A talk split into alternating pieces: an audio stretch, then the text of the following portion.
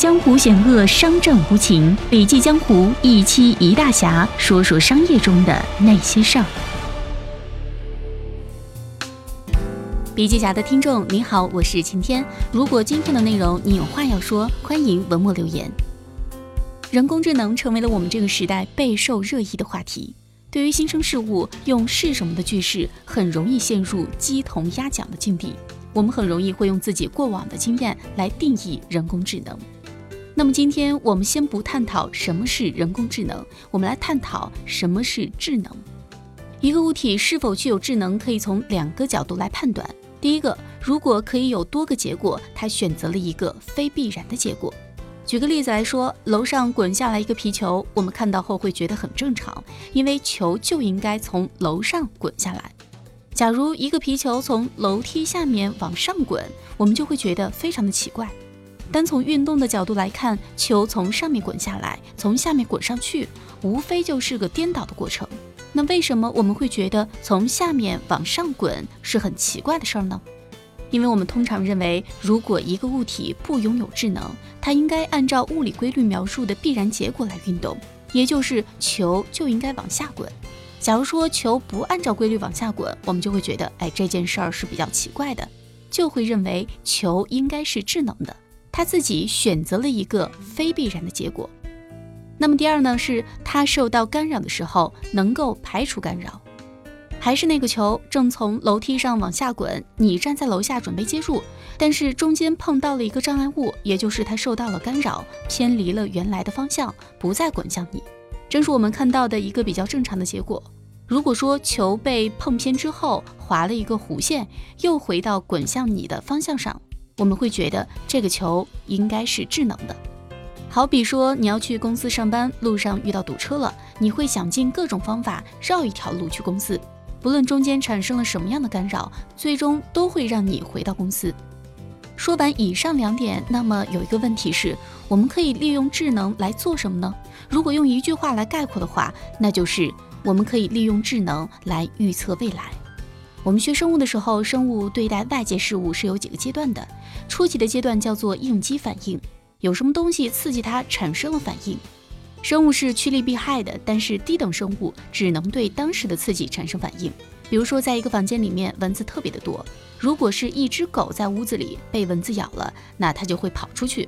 但是人除了可以跑出去的话，还可以做一些其他的动作，这是人特有的逆反方式。为什么人会采取逆反的方式呢？因为人是有目的性的生物。当你想改变命运，即使当前的情况与你的感知相矛盾，你也会采取相反的行为。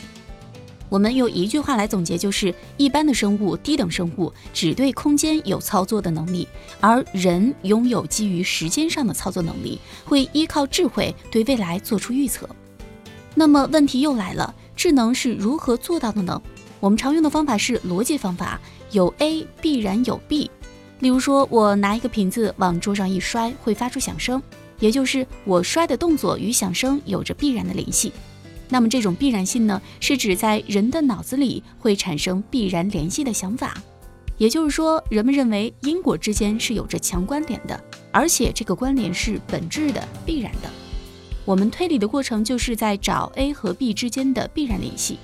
我们相信宇宙世界注定有一些规律。我们找到规律，便自然会得到结果。所以，人类的思考方法以及发明了计算机的初衷，大前提就是我们是处在一个有规律的世界当中。那么，规律之外的东西又叫做什么呢？暂且叫做不确定。很多时候，不确定的事件被人理解成没有规律的事件，但是不确定跟无规律其实并不是对等的。不确定的事儿也可能是有规律的。我们为什么能够做预测呢？因为我们相信这个世界是有确定性的。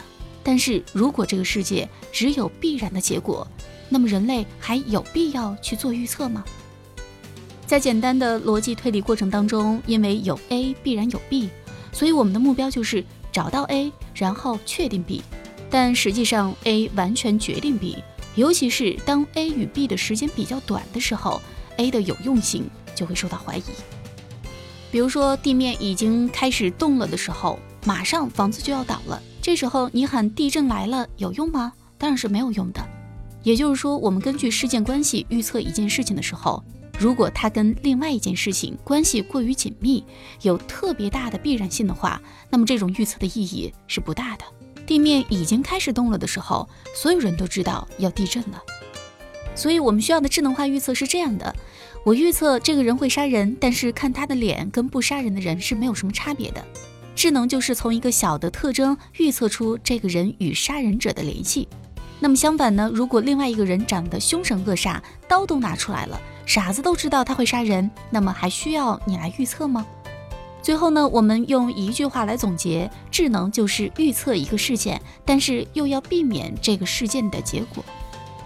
好了，今天的音频分享就到这里结束了，希望对你有所帮助。我是晴天，我们明天见。